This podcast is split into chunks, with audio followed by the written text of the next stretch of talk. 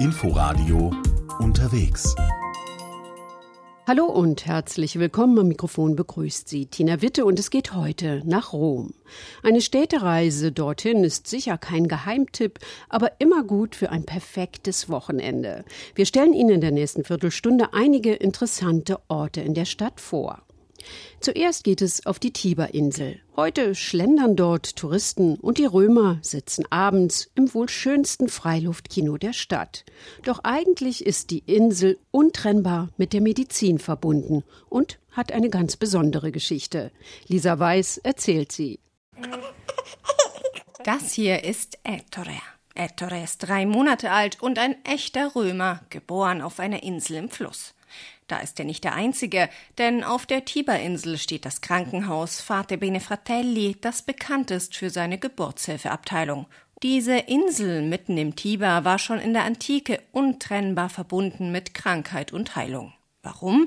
Das kann am besten Giovanna Vernarecci erzählen. Sie liebt nicht nur die Insel, sie hat auch ein Buch über die Umgebung hier geschrieben. Also treffen wir uns, wo man sich auf der Tiberinsel eben trifft, an der Colonna, der hohen Säule im Zentrum der Insel. Diese weiße Säule sieht aber nicht gerade so aus, als ob sie aus der Antike stammt. Nein, sagt Werner Recci, die Säule sei eigentlich das Neueste hier auf der Insel. Sie wurde erst Ende des 19. Jahrhunderts aufgestellt. Hier stand zuvor eine Säule, die Schandsäule genannt wurde. Denn hier veröffentlichte man die Namen von den Menschen, die am Ostersonntag nicht in die Kirche gingen. Es war nicht gut, hier aufgeführt zu werden, denn die päpstliche Polizei kontrollierte das. Das bedeutete, dass du etwas rebellisch warst. Auf dieser Säule während der Zeit des Kirchenstaats zu landen, konnte also die eigene Gesundheit dauerhaft ruinieren oder sogar tödlich sein. Aber die Verbindung zwischen Tiberinsel und Gesundheit ist natürlich im Grunde eine ganz andere. In der Antike stand auf der Insel der Tempel des Äskulap. Das war der Gott der Heilkunst. Eine Schlange, das Symbol Äskulaps, habe den Menschen gezeigt, dass genau hier der Tempel errichtet werden solle. So die Legende. Hier erholten sich in der Antike Kranke, streckten sich aus, hofften auf göttliche Heilung, eine Art Placebo-Effekt der Antike und ein Ort der Abgeschiedenheit. Wo früher der Tempel stand, ist heute die Bartholomäuskirche, erklärt Giovanna Vernarecci. Im Inneren der Kirche ist es kühl, unter dem ganzen barocken Schmuck sticht eine Art antiker Eimer nahe des Altars heraus. Ein Überrest des Tempels, der Brunnen. Hier war das wundersame Wasser, das auch noch in christlicher Zeit Wunder bewirkt haben soll. Irgendwie ist die Funktion des Tempels also geblieben. Direkt neben der Kirche ein zweites Krankenhaus, das Ospedale Israelitico. Aber nicht die angeblichen heilenden Kräfte der Insel waren damals, Ende des 19. Jahrhunderts, der Grund für die Standortwahl, sagt die Vizepräsidentin des Ospedale, Antonella Di Castro. Weil es nahe am jüdischen Viertel ist, am alten Ghetto. Die Nähe zum Viertel war ein Vorteil, weil es sich ja um das jüdische Krankenhaus handelt. Das Krankenhaus war früher ein katholisches Konvent. Die einzelnen Sprechzimmer erinnern heute noch ein bisschen an Mönchszellen. Jeder Saal wurde von einer jüdischen Familie in Rom finanziert. Unter dem Dach ist die Krankenhaussynagoge. Das Ospedale Israelitico steht Patienten aller Religionen offen. Schon immer waren dort auch christliche Ärzte angestellt, sagt die Castro, bis zu den faschistischen Rassengesetzen. Es gab ein faktisches Verbot für katholische Ärzte im Ospedale Israelitico zu arbeiten, weil es eine jüdische Einrichtung war. Deshalb war nach der Einführung der Rassengesetze das Ospedale Israelitico gezwungen zu schließen. Es gab vor allem Ärzte anderer Religionen dort, also nicht genügend Personal, um den Betrieb aufrechtzuerhalten. Also wurde es geschlossen. Doch das Hospital hat trotzdem römischen Juden das Leben gerettet. Von hier aus wurden einige von ihnen ins gegenüberliegende Krankenhaus Fate Bene Fratelli geschmuggelt. Ein couragierter Arzt, Dr. Borromeo, brachte sie in der Isolierstation unter und erfand eine hoch ansteckende Krankheit, die angeblich auf der Station grassierte, Morbus K. Das deutsche Militär zog ab, aus Angst, sich anzustecken. Die jüdischen Familien überlebten. Diese Insel, sie ist einfach ein Symbol für Leben, für Überleben, für etwas Neues, das entsteht, findet Tiberinsel-Kennerin Giovanna Vernarecci. Auf eine gewisse Weise hat sie auch mit der Entstehung Roms zu tun. Vor sehr langer Zeit, sozusagen vor Romulus und Remus, war hier vermutlich ein Salzmarkt. Das Salz kam hier an und die ersten Siedlungen hier auf den Hügeln rundherum wurden von denen erschaffen, die den Salzhandel kontrollierten. Salz war damals ein sehr wichtiges Gut. Deswegen ist Rom eigentlich hier entstanden. Ob das die Touristen wissen, die hier in der Sonne ein Eis essen? Vermutlich nicht alle. Aber dass die Insel etwas Besonderes ist, dem würden wohl die meisten zustimmen. Gar nicht so weit entfernt von der Tiberinsel befindet sich die heilige Treppe, die Scala Santa. Bis heute besteigen Touristen und Pilger nur auf Knien und betend die 28 Stufen.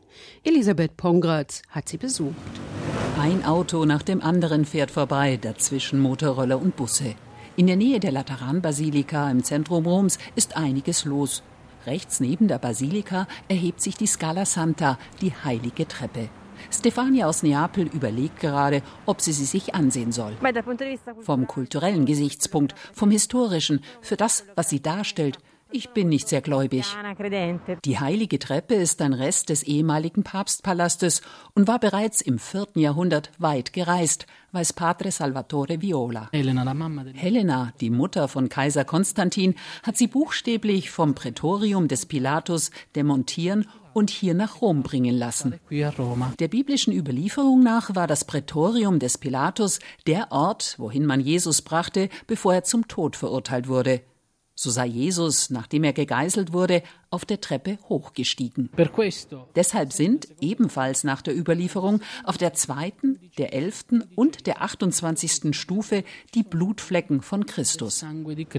Padre Salvatore gehört dem Orden der Passionisten an, die sich um die Scala Santa kümmern. Touristen, aber vor allem auch Pilger kommen in das einfache Gebäude und ziehen sich zunächst Plastikhandschuhe über. Denn aufrecht darf man die Treppe nicht hochsteigen, nur auf Knien. Gerade verharren mehrere Menschen auf den unterschiedlichen Treppenstufen, von unten sind ihre Rücken zu sehen.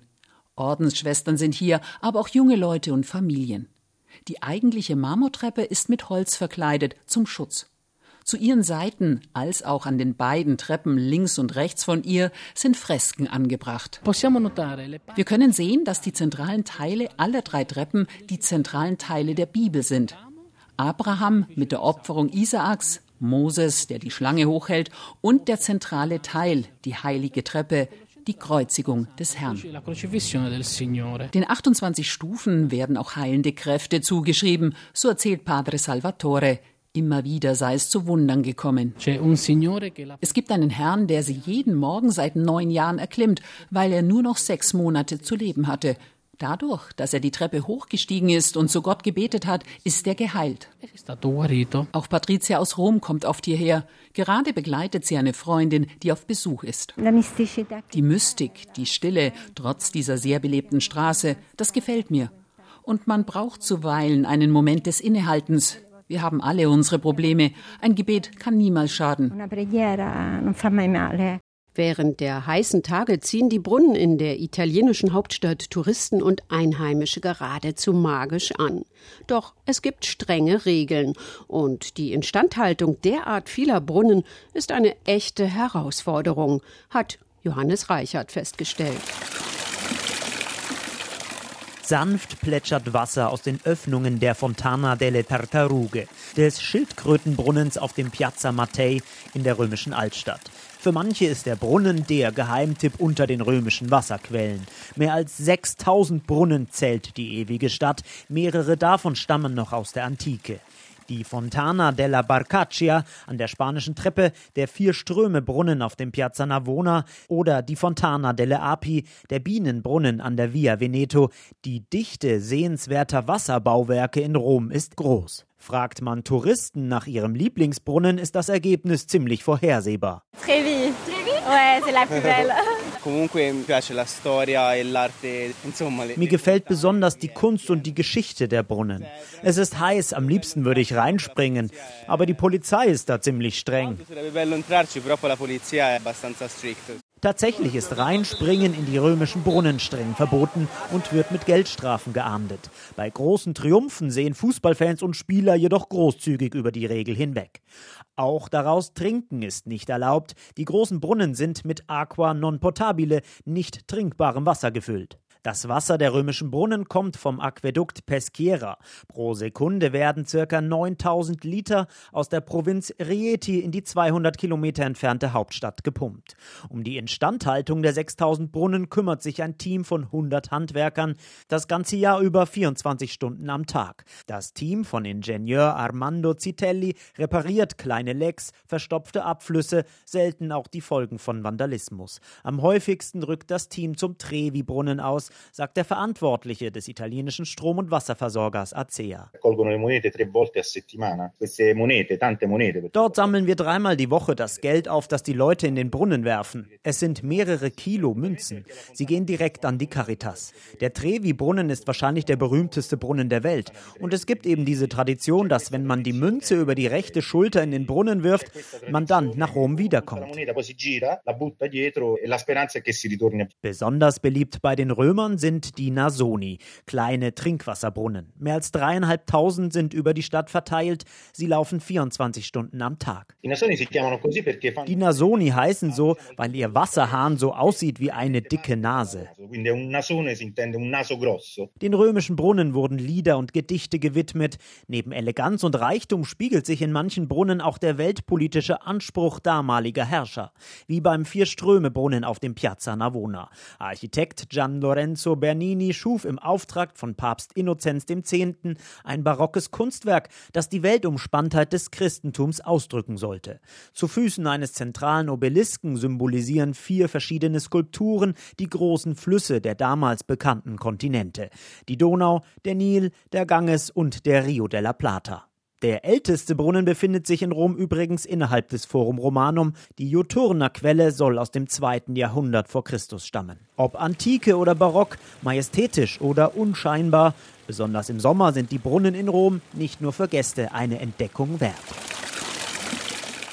Zur Stärkung nach einem Stadtbummel ist besonders eine Pasticceria einen Besuch wert, findet unsere Italien-Korrespondentin Lisa Weiß.